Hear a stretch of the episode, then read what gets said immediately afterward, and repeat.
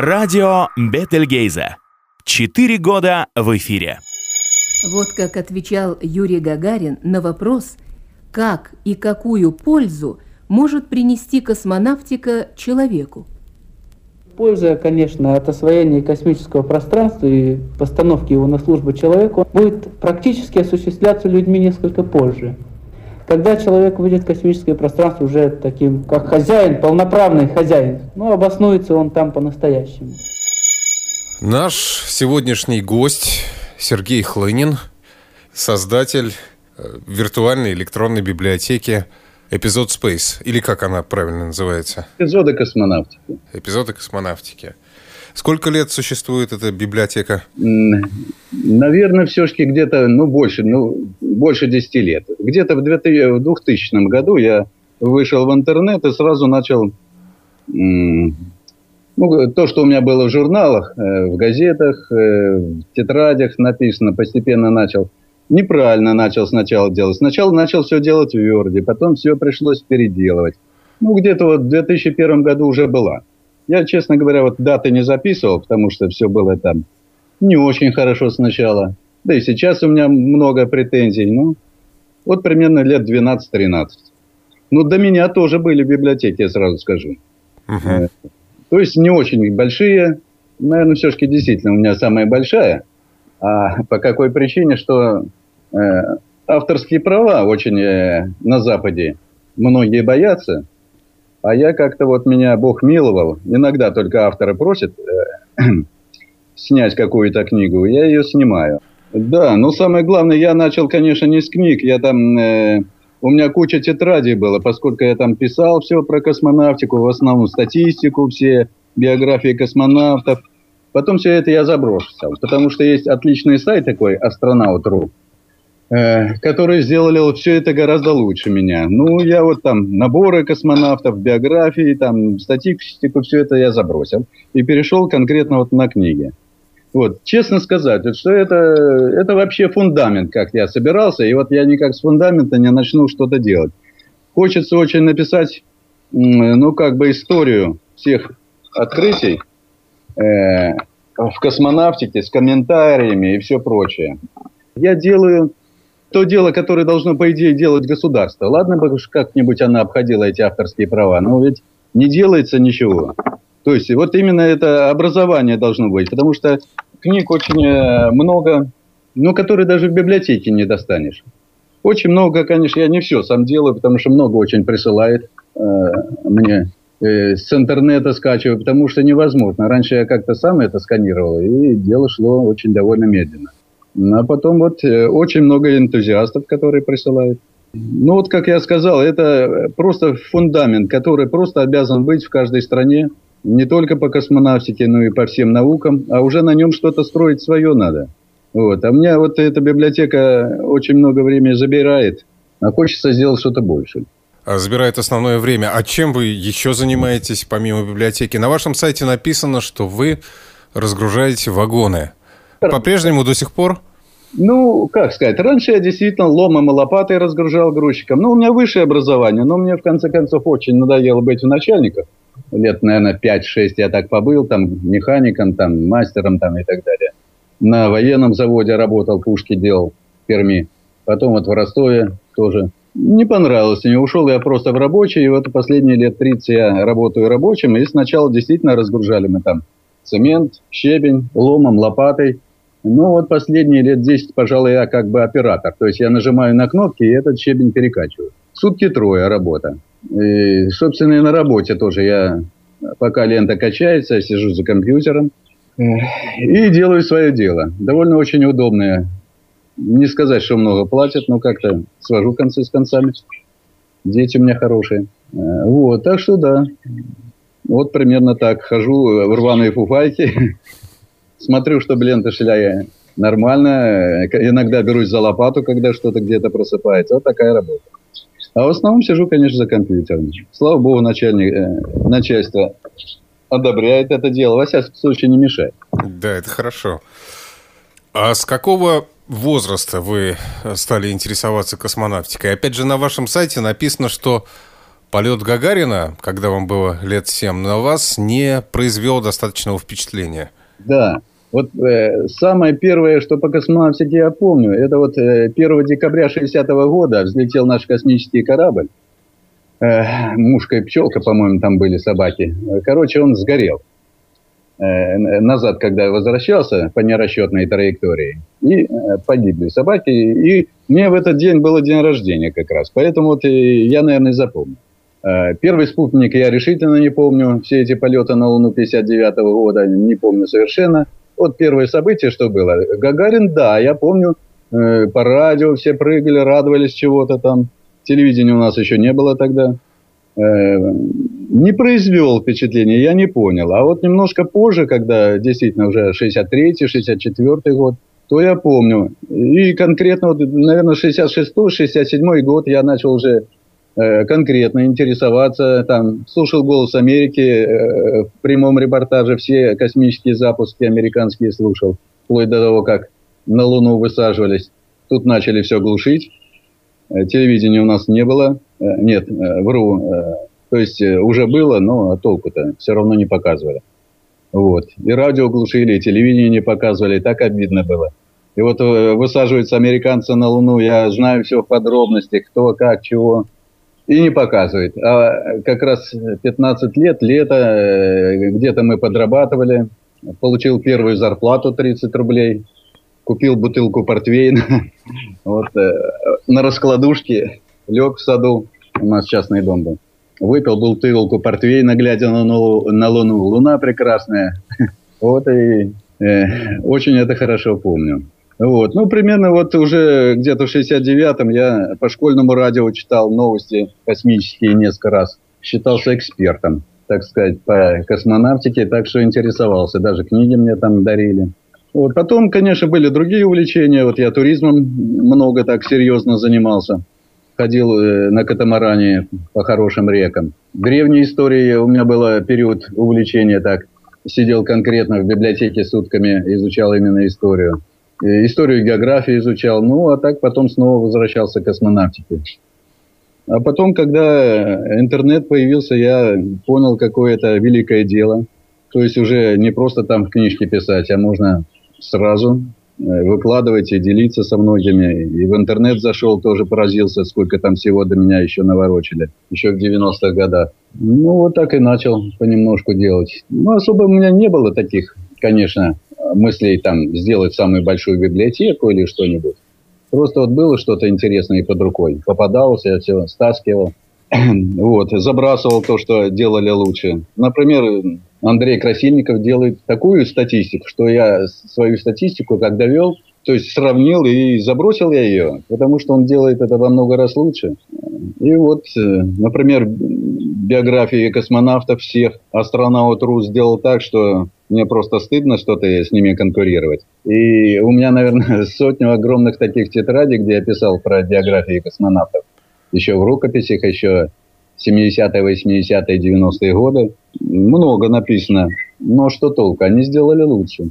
Поэтому все, я не стал это выкладывать, выпендриваться. И вот в основном перешел на книжки. Угу. К книжкам еще раз вернемся. Вот те детские книги, которые были вам подарены во время учебы в школе, они сохранились в вашей библиотеке?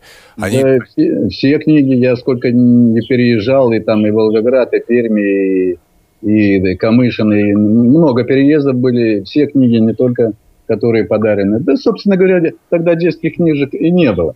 Я помню, самые первые, что я покупал, это маленькая энциклопедия космонавтики на свои деньги, помню. Она стоила что-то больше рубля, это были большие деньги по тем временам, когда полу... Э, рубль это в день, это была еще великая получка.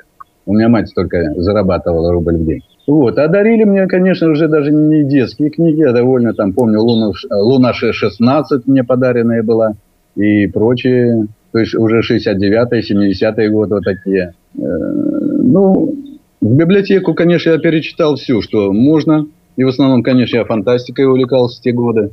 По-моему, меня записали года в три, как мне сказали. Сам-то я не помню. То есть бабушка меня еще водила. Э, на мое имя был формуляр там записан. Уже и в библиотеке этой давно нет.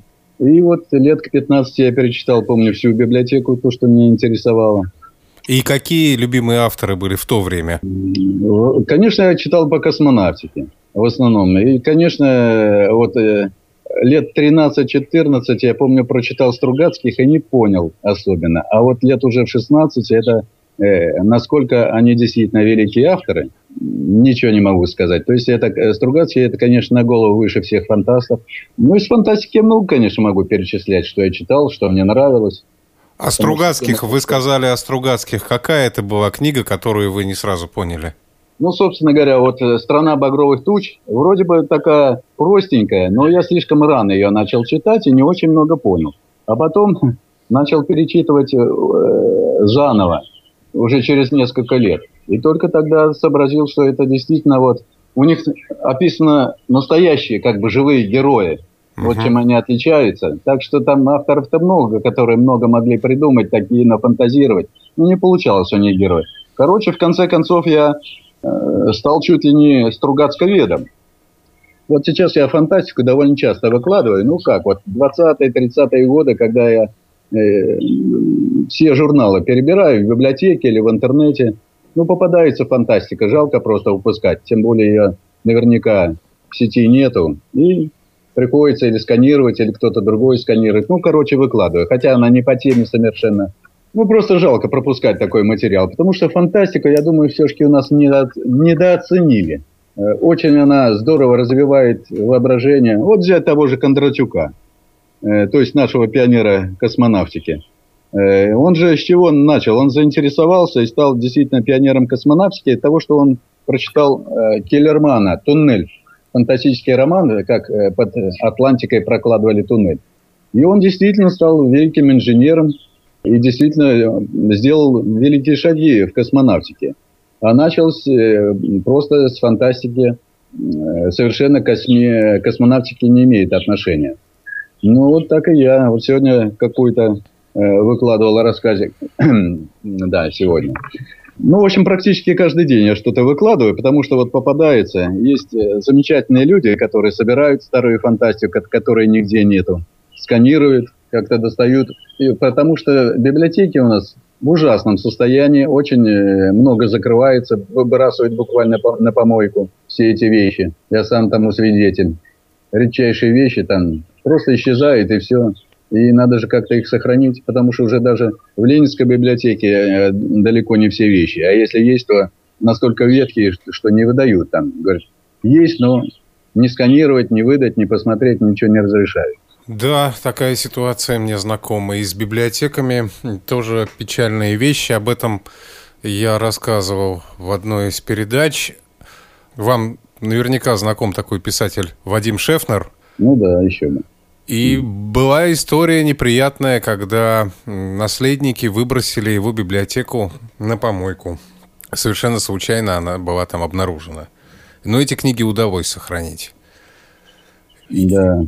И то же самое в космонавтике. Очень много не удалось. Вот был такой Вадим Молчанов, э, довольно трагически закончил. То есть до того, как у нас вообще что-то печаталось о космонавтах, э, о зарубежных, ну, не было никакой информации. Кто будет дублером, кто там э, в отряде космонавтов, это было засекречено страшно. Он работал то ли сантехником, то ли что-то вроде этого где-то под Москвой.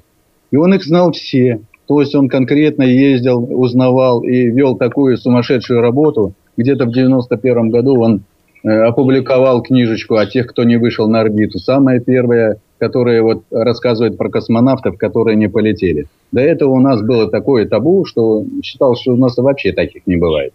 Вот. И пропала вся его библиотека. Очень жалко, потому что он там такие вещи собирал. И ничего не получилось. Были у него там семейные неурядицы. И сколько таких э, постоянно вот жалуется, что вот человек собирал, собирал там всю жизнь в библиотеке, а наследники его не помнят ценности, что он там насобирал. Просто или за бесценок отдают, или вообще выкидывают. Так что надо как-то делать запас в сети, чтобы, по крайней мере, в сети было. Угу. А сейчас вы активно занимаетесь книгами 20-х, 30-х годов, как я ну, понял. Да. То есть я решил вот э, именно 20-е, 40-е, по крайней мере. Я думаю, наверное, где-нибудь несколько месяцев у меня уйдет. И как вам вот эта фантастика, эта литература? Мне, честно признаюсь, не очень просто ее читать. Язык сильно изменился, э, мысли инженерные, психологические не всегда меня трогают. А вам? Разная фантастика. Иногда просто поражаешься, насколько вот э, человек там предсказал, там вещи такие предугадал, а иногда смешно. Конечно, бывает э, вплоть до смешного такие там описаны ситуации, сюжеты. Ну, собственно, про космонавтику. Э, то есть, действительно, читать занятно. А примеры вы можете назвать? Э, вот чему поражаетесь, что в точку попало, и что смешно? А хотя бы один пример и того, и другого. Чаще всего э, страшные ошибки. То есть, ну, э, ну, они просто в глаза бросаются там. Э, все, кто вот не писал в 30-е годы, вплоть до того такие, которые сейчас вот типа Айзек Азимов, целые там книги научные издает по всем отраслям и считается там мэтром Э, и в фантастике, и в науке, и в популяризации. Там, в 39-м у него, скажем, э, рассказ «Навестик». То есть там ошибок э, такая тьма, но все-таки видно, как мысль работала.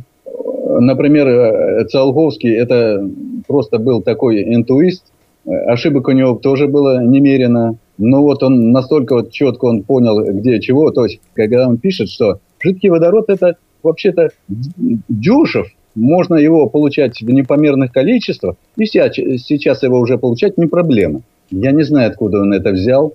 Но вот он конкретно, он сразу отбросил все эти топлива, начал в своих расчетах там самые такие мощные, которые, честно говоря, лет через 70 только действительно э, сумели э, сделать. вот, например, э, э, если фантастики, конечно, Оберт, но он, собственно, инженер писал, Э, то есть, э, собственно говоря, космонавтика не из Циолковского началась, а вот как Оберт в 23-м свою книжку опубликовал, именно техническую, а заодно там и фантастику он кое-какие рассказики публиковал. Вот дело пошло. То есть все сразу спохватились. Циолковский тут же написал, что, дескать, я то же самое писал 20 лет, но Циолковского не заметили. А Оберта заметили очень сильно. И был такой резкий рывок э, в космонавтике. Все начали строить ракеты, пока не разочаровались, поскольку оказалось, что это не так просто, не так дешево и не так быстро. И довольно дорого. Вот. И сразу начался упадок лет через 10 уже. Угу. А вот, э, возвращаясь к Циолковскому, как вы относитесь к его социальным идеям, к предложениям усовершенствовать человеческую природу? Да, как сказать, утопический э, социализм или коммунизм там э, с оттенками мистики и религиозности. Ну, собственно говоря, у него жена была из поповской семьи, и церковь малость на него повлияла. А по природе он был, конечно, крутым коммунистом. Даже не социалист, а вот пожалуй, в своих идеях э, конкретно он был круче даже всех коммунистов э, тогдашних. То есть он, э, мысли-то у него были, конечно, грандиозные. Президент там галактики, президент Вселенной, постройка всех этих мировых правительств, как это, ну, не стоит пенять. Вот он там говорил о переделке человека. Тогда было очень в моде Евгеника, то есть выращивания именно человека настоящего, без всяких там болезнетворных признаков. Uh-huh. Очень все были... У всех был, например, как вот э, у царских семей, там, которые там... Э, была плохая наследственность у всех. То гемофилия, то еще что-нибудь. И все начали заниматься этой евгеникой. То есть надо э, здоровых людей сводить со здоровыми людьми, будет здоровое потомство. И очень было тогда это в моде.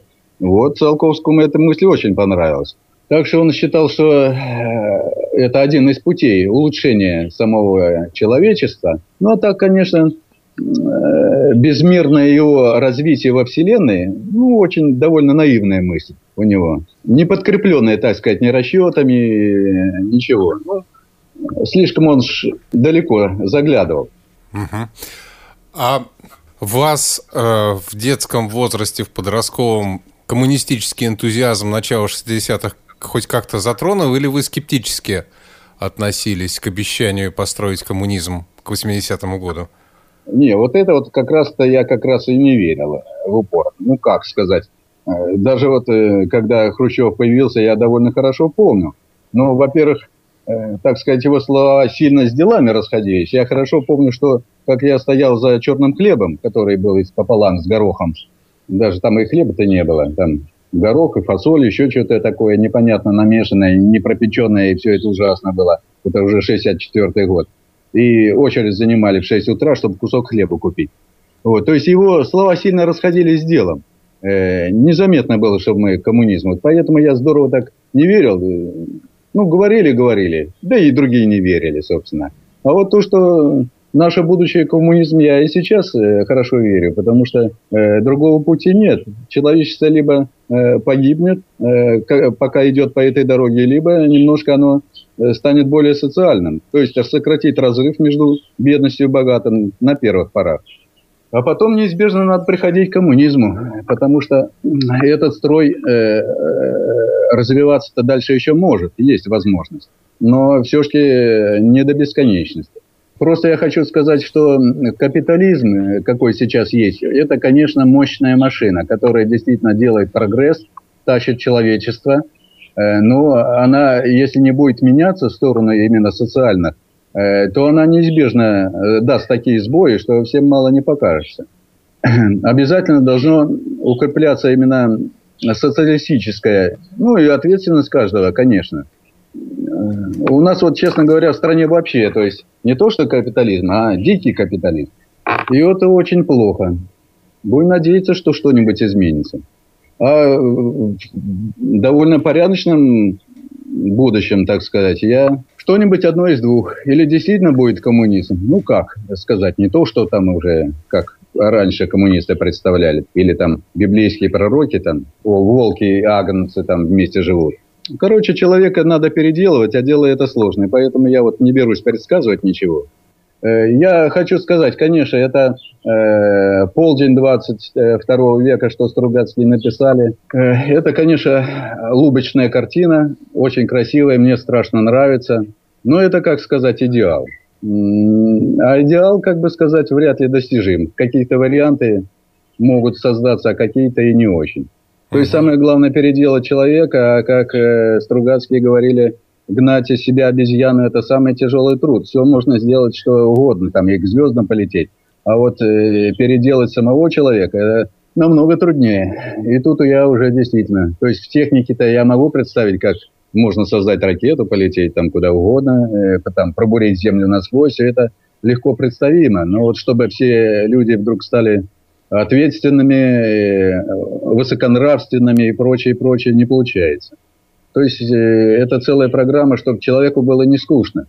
Как вот у Стругацких там «Хищные вещи века». То есть у человека есть все, но ему до одурения, до тошноты скучно, и он делает всякие дурацкие поступки. И это тоже тупик.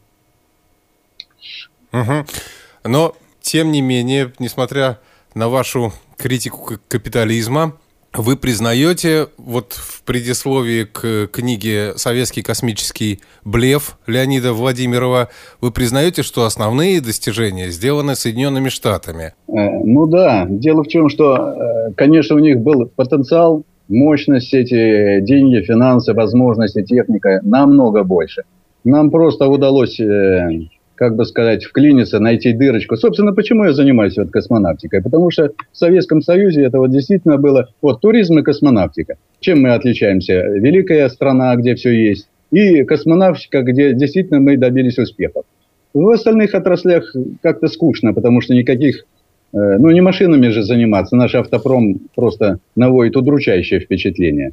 А вот в космонавтике, да, некоторое время, примерно 5, 6, 7 лет – мы опережали Америку, и это было очень здорово. Это много чего совпало, они наделали много ошибок, мы э, работали там на пределах. И сумели мы действительно побить Америку в этом деле. То есть действительно в гонке на, на старте, по крайней мере, мы ее опередили, и она бросилась догонять, и все это было страшно интересно. Я вот очень хочу написать книгу Э, по поводу всех, э, как могло бы быть, какая последовательность была наших рекордов, достижений и так далее. То есть э, буквально вот каждое достижение американцы могли бы опередить. Ну, запросто просто. Вот, ну, там, ну, не верили они сначала, что мы могли, потом э, у них была ссора между организациями, потом не доставало денег, У нас же как, Хрущев сказал, дать денег сколько можно. И чтобы было все, и запускали ракеты, они падали одна за другой. В Америке нет же там э, обязательно деньги должны пройти через Конгресс, подписаться президента, все это сравнить, отчитаться и прочее, и прочее. И все это страшно тормозило. Ну, То понятно, есть... понятно. То есть э, капиталистическая система американская не позволяла так бездумно расходовать средства. Но, тем не менее, исходя вот из успехов американцев, получается, что нелюбимая вами капиталистическая система все-таки оказалась в космосе сильнее. Э, дело в чем? Что э, вот если в кратковременных успехах побеждает тоталитарная, что фашистская Германия создала мощнейшую инженерную технику, та же Фау-2, ну, просто она вырвалась вперед на очень-очень много. Э, то есть, ну, просто давали много денег, там, надо военнопленных давали, там, все абсолютно. И ФАУ-2 сделали. Великий рывок. То есть, настолько они опередили э, э этим. И не только ФАУ-2, у них же и прочая вся техника была мощнейшая. Точно так же у нас э, тоталитарный режим, э, режим может э, направить, собрать специалистов, э, не считаясь ни с затратами, ни с чем и сделать короткий рывок. Но капиталистическая система – это как машина, которая может постепенно набирать ход и э, все время увеличивать, увеличивать. А у тоталитарного режима, у него, как бы сказать, есть энтузиазм, есть некоторые ресурсы, которые можно слить в одно место, но надолго не хватает. Вот поэтому мы сумели э, и создать и атомную бомбу, и э, ракеты создать, но соревноваться нет – потому что там вся э, индустрия на порядок, на два порядка больше. Вы же вот э, в курсе, что вот 50-е э, годы, то есть если посмотреть э, валовый национальный продукт, Америка давала 55% мирового.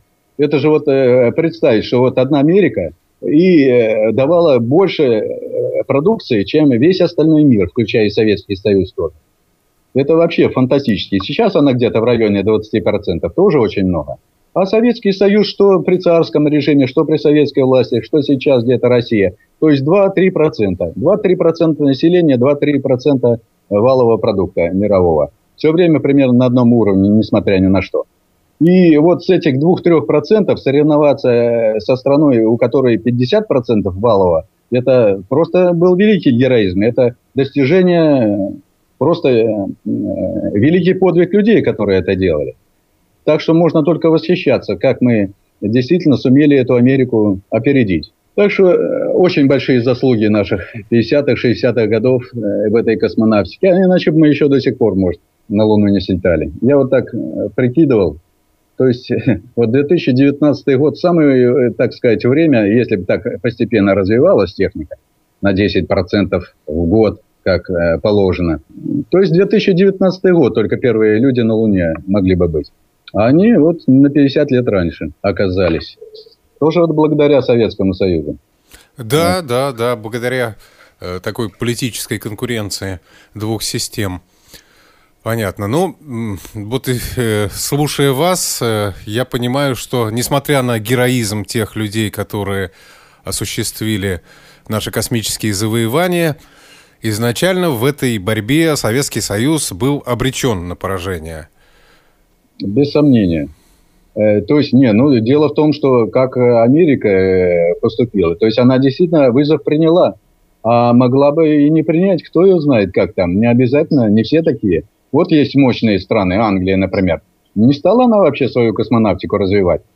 То есть, э, вероятно, что не полюбили они ракеты, когда по ним Фау-2 стреляли. Вот. Может быть, еще какие-то причины, но других я не вижу просто-напросто. То есть э, нет энтузиазма такой в обществе именно к ракетам. То есть, короче, Англия там и другие страны не приняли вызов Советского Союза, а США приняла. Сначала просто как гонку, а потом э, поняло, насколько интересно, то есть само общество, не правительство, а само общество заинтересовалось космосом, потому что это интересно. И вот они продолжают этот интерес поддерживать и очень успешно. Ну. Очень мощные там журналы, конечно. Но вот, кстати, о журналах. Э, давайте все-таки порекламирую, что вот я считаю лучший журнал не только по космонавтике, но и вообще, в смысле информации, отсутствия ошибки, это новости космонавтики, которые издаются в Москве. Даже сравнивая с американскими там и английскими журналами, Spaceflight сейчас у них по-прежнему выходит очень давно, и прочими. То есть у нас на такой высоте, что э, вот именно, понимаете, то, что он глянцевый и красивый, это одно, а вот то, что э, там нету ошибок практически, это совсем другое. Вот невозможно читать э, прочие наши газеты и журналы, смотреть телевидение, когда они ошибаются, когда они вместо наших ракет показывают американские, когда они, ну, такую от себя просто волосы дыбом стоят, просто ужасно. Вот. Э, этот журнал, действительно, которому можно верить, безусловно. То, что написано, можно сразу признать за истину. Поэтому вот я его как бы рекламирую в данный день. Хорошо. Но новостей космонавтики и журнала «Российский космос» явно недостаточно, на мой взгляд. Как вы считаете, у нас на каком уровне находится пропаганда космонавтики в современной России? Да, я думаю, довольно низкий. Э, ну как, нормальные люди смотрят в основном телевизор. В телевизоре, если что-то и показывает, вот последняя была посадка – Нигде ничего не показывает. Никто не сказал. Потом показали где-то на каком-то канале 20 секунд в записи. Ошиблись. Не только ошиблись, они э, космический корабль назвали капсулой, потом назвали кабиной. Человек, который ведет репортаж, он даже ну, не соображает, что он там говорит. Он то, что увидит, там что-то хлюпнулось. Невозможно слушать. То есть настолько э, нету интереса вот именно у СМИ не выдают они. Нет никакой э, специальной программы. Вот э, какой прекрасную вел тогда Севастьянов э, в советские времена программу. Вы какую Это... имеете в виду? Человек-Земля Вселенная? Да, да. А вот, кстати, э, кстати э, журнал «Человек, э, это, Земля Вселенная», ой, не знаю, выпускается он сейчас или нет. Ну, то есть тираж у него скатился чуть ли не до 100 экземпляров в свое время. И цена поднялась там такая, что я не мог э, себе позволить. И все, заглох, а исключительно интересный журнал. Так вот, вот и приходим мы, что книги выходят мизерными тиражами, журналы загибаются. Ну, не знаю, что можно сделать. Я вот делаю, что могу. Да, вы делаете. Хочу спросить, а на ваш взгляд, какие перспективы вообще у российской космонавтики? Мы превратились в страну космических извозчиков, и это положение тоже временное. У меня на дальнейшее развитие взгляд весьма пессимистичный, а у вас? И у меня тоже, да, я тоже эти слова могу повторить. То есть и буквально сегодня прочитал, что и, и даже этот союз, который обещали еще в 93-м году ракету запустить 2.1, то есть еще на полгода отложили. То есть и обещали сделать его в 90-х годах, прошло уже 20 лет, и уже обещают в 2011 году отложили, в 2012 году отложили, и теперь и в 2013 году в апреле обещали запустить, и уже опять перенесли на второй квартал. И это всего лишь навсего модификация Союза, которая будет поднимать там на одну тонну больше. Даже этого вот не, не можем осилить. Про Ангару я уже молчу. Когда читаешь старые журналы, что вот в 93 году мы запустим Ангару, проходит 20 лет, ее даже, как говорится, конь не валялся, а денег э, страшно туда угрохали, и постоянно вот-вот мы запустим на гору, ничего нет. Ну, что уж говорить о таких планах, как создание базы на Луне. Нет, об этом говорить, конечно, не приходится. То есть вот где-то э, извозчиками еще мы можем работать только из-за того, что у нас дешевые ракеты, отработано более-менее все. Э, на Западе деньги умеют считать, страховки там они получают, когда наши спутники падают – поэтому они еще пользуются. Как только у них все-таки частная космонавтика пойдет в гору, она уже прекрасно дает успехи, то есть они откажутся просто от наших ракет, и останемся мы ни с чем. Да, и опять же, возвращаясь к вашей мечте о коммунистическом будущем, успехи делает э, капиталистическая частная космонавтика. Да. Дело в чем о коммунистической мечте? Я считаю, э, что вот э, сейчас э, появляется э, очень большой шанс создать микрокоммунистические общества. То есть они, собственно, уже и полно есть. Ну, собственно, что такое коммунистическое микрообщество? Вот семья, где там денег особо между собой не считает и нормальные отношения. Точно так же есть общины, которые там десятки человек. Ну, типа как еврейские кибуцы там или наши общины в Сибири, там, старообрядцев и прочее. То есть там действительно есть коммунистические отношения. они очень тормозятся из-за того, что, э, собственно, автономные общества сразу заглохнут без энергии, без информации и так далее. А сейчас э, великий шанс, то есть энергию, электроэнергию можно получать из чего угодно. Информация можно получать э, через космос, совершенно оторванный. И то есть можно налаживать и показывать пример, как можно действительно жить интересно и здорово. То есть без всяких вот этих погоней э, за деньгами, э, страшной конкуренции и, ну, собственно, нашими минусами капитализма. Я не знаю, насколько вы знакомы с э, таким культурным пластом Trek, который придумал в свое время Джин Роденберри, американским. Да, знаком. А, там же у них, по сути, тоже коммунизм, который вырос из капитализма. Технологии будущего позволяют людям ни в чем не нуждаться. И от этого мир становится почти коммунистическим, без войн, без границ, и он устремлен в космос.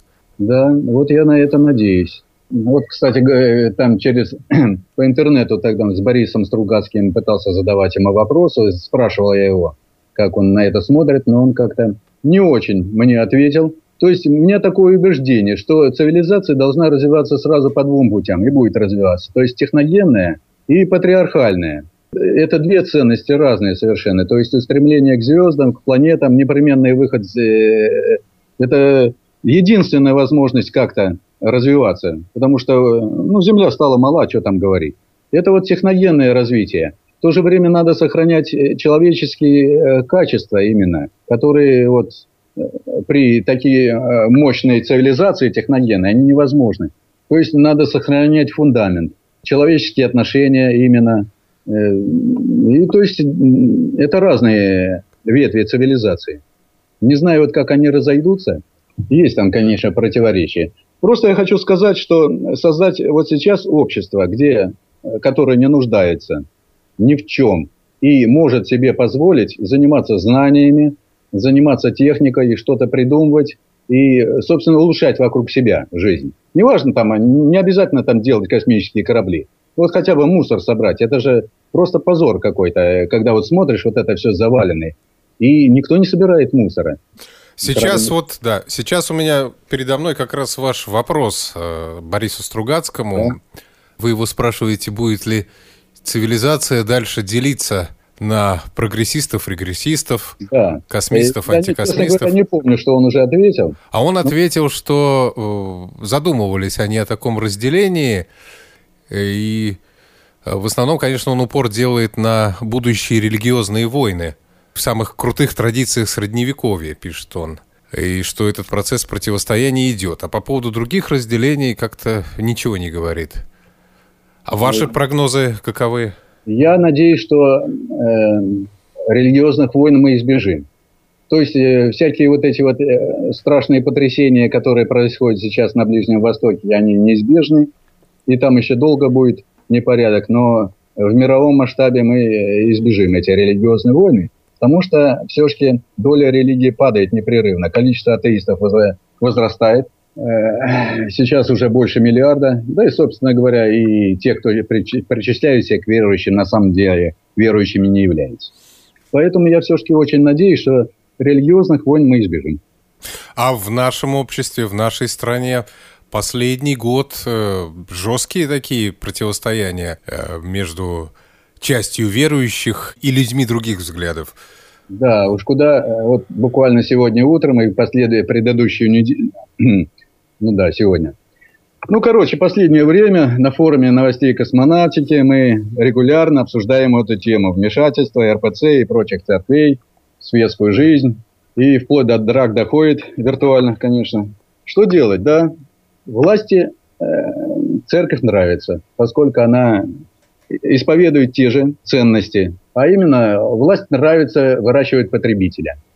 Э, чтобы он потреблял, работал, и все такое прочее. Церковь тоже, чтобы человек тихо молился, работал, не бунтовал ни в коем случае. И церковь, ну, как Радищев говорил, да, власть царская веру укрепляет, власть царскую вера утверждает, совместно общество гнетут. То есть рука об руку наша власть с церковью выращивает потребителя. То же самое относится и к телевидению, и космонавтике. То есть э, вот сериалы показывают ради бога. А рассказывать про космонавтику неинтересно. Э, собственно говоря, столько у нас на форуме ракетчиков, столько ругаются по поводу того, что освещают ракеты, таскают иконы в космос. Вот я не знаю, сколько сейчас Э, космонавтам, летят они на полгода. Раньше вообще дошло до того, что они могли брать из личных вещей полкилограмма. Вот на полгода летят полкилограмма вещей. Потом вроде уже до пяти килограммов. И при этом они возят туда-сюда иконы. То есть туда привезли, осветили космосом, привезли назад. Попы освещают ракеты, обрызгивают космонавтов. Ну это же позорище. Где на Западе такого нету. Ну, кто бы там в Америке допустил там этих попов, любых каких только не есть, до своих ракет. Ну, я не против религии, это, как сказать, э, часть человека, особенно невежественного. Есть в каждом какое-то чувство религиозности, и бог с ним. Но зачем вот, э, э, ну, конкретно я против церкви, особенно когда она э, вылезает из своих храмов. Пусть она делает там уже что угодно там просвещает э, и все такое. Но зачем нужно обязательно везде лезть, каждый там офис, каждый, каждую ракету, каждую там дорогу непременно вызывать э, батюшку, чтобы он там с Христом, с этой святой водой обязательно кропил. Это же, ну, позор, честное слово. Это рели... мракобесие средневековое.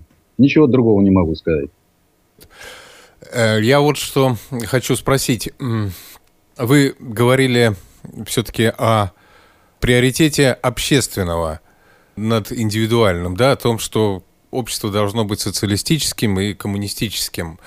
Да. Но не случится ли так, и об этом тоже размышляли Стругацкие, не случится ли так, что вот эта техническая революция не породит людей высоконравственных, а породит э, еще больше иждивенцев? человека ленивого, которому ничего не надо, достаточно кнопку нажать. Зачем ему стремиться к космосу, зачем ему думать о ближнем? Ну вот э, в том-то и дело, что надо умудряться и в технике, чтобы он там одной кнопкой все делал, и кроме того и сохранял как-то свои нравственные ориентиры. А каким образом он может их сохранить, если, на ваш взгляд, церковь в этом ему не лучший помощник? не лучший помощник. Хотя, понимаете, у церкви не вся. Вот я не хочу сразу всех там священников одним скопом там э, выгнать или придавить. Или как там в 20-х годах всех расстрелять и все. Есть там очень хорошие проповедники. Э, ну что может, только сам человек. Прежде всего, надо себя как-то изменять. Вот, скажем, на мой сайт очень много раз предлагали там его купить, разместить рекламу, не дали как неделю назад все что угодно. Ну, я против этого. То есть это не способ заработка. Я как-нибудь э, зарабатываю в другом месте. Должно быть то, что можно сделать бесплатно, надо делать бесплатно. Если можно сделать без денег, надо делать без денег. То есть э, о деньгах нужно думать всегда во вторую очередь уже. Э, то есть, чтобы их хватало на жизнь, это одно. Ну, собственно, как Достоевский сказал. Вот я наелся, что же дальше? Самый главный вопрос. То есть сначала э, по минимуму как-то себя обеспечить, обеспечить, а уже потом э, не останавливаться на этом, а думать уже о более важных вещах.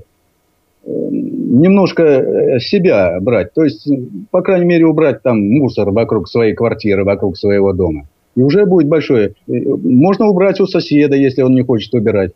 И так далее. То есть, э, если можешь сделать что-то бесплатно, сделай бесплатно. Не обязательно там сразу заламывать какие-то деньги, даже чисто символические.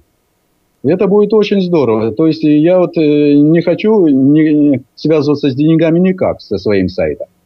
А, и то же самое хотел бы, принципиально не плачу нигде в интернете. То есть где-то, если требуют за регистрацию там хоть 10 рублей заплатить, для меня это не деньги, но я не хочу платить.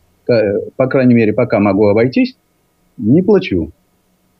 Потому что и рекламу не люблю, в конце концов. Есть, ради бога, там э, свои какие-то шоу-программы, э, и там пусть реклама будет. А вот образовательные, когда вот смотришь там детские и прочие, там э, детский сайт прекрасный, туда наляпали каких-то там э, ну там рекламу женских прокладок, ну, ну смотреть же э, невозможно. Я уже про всякую порнуху не говорю, которая везде выплывает.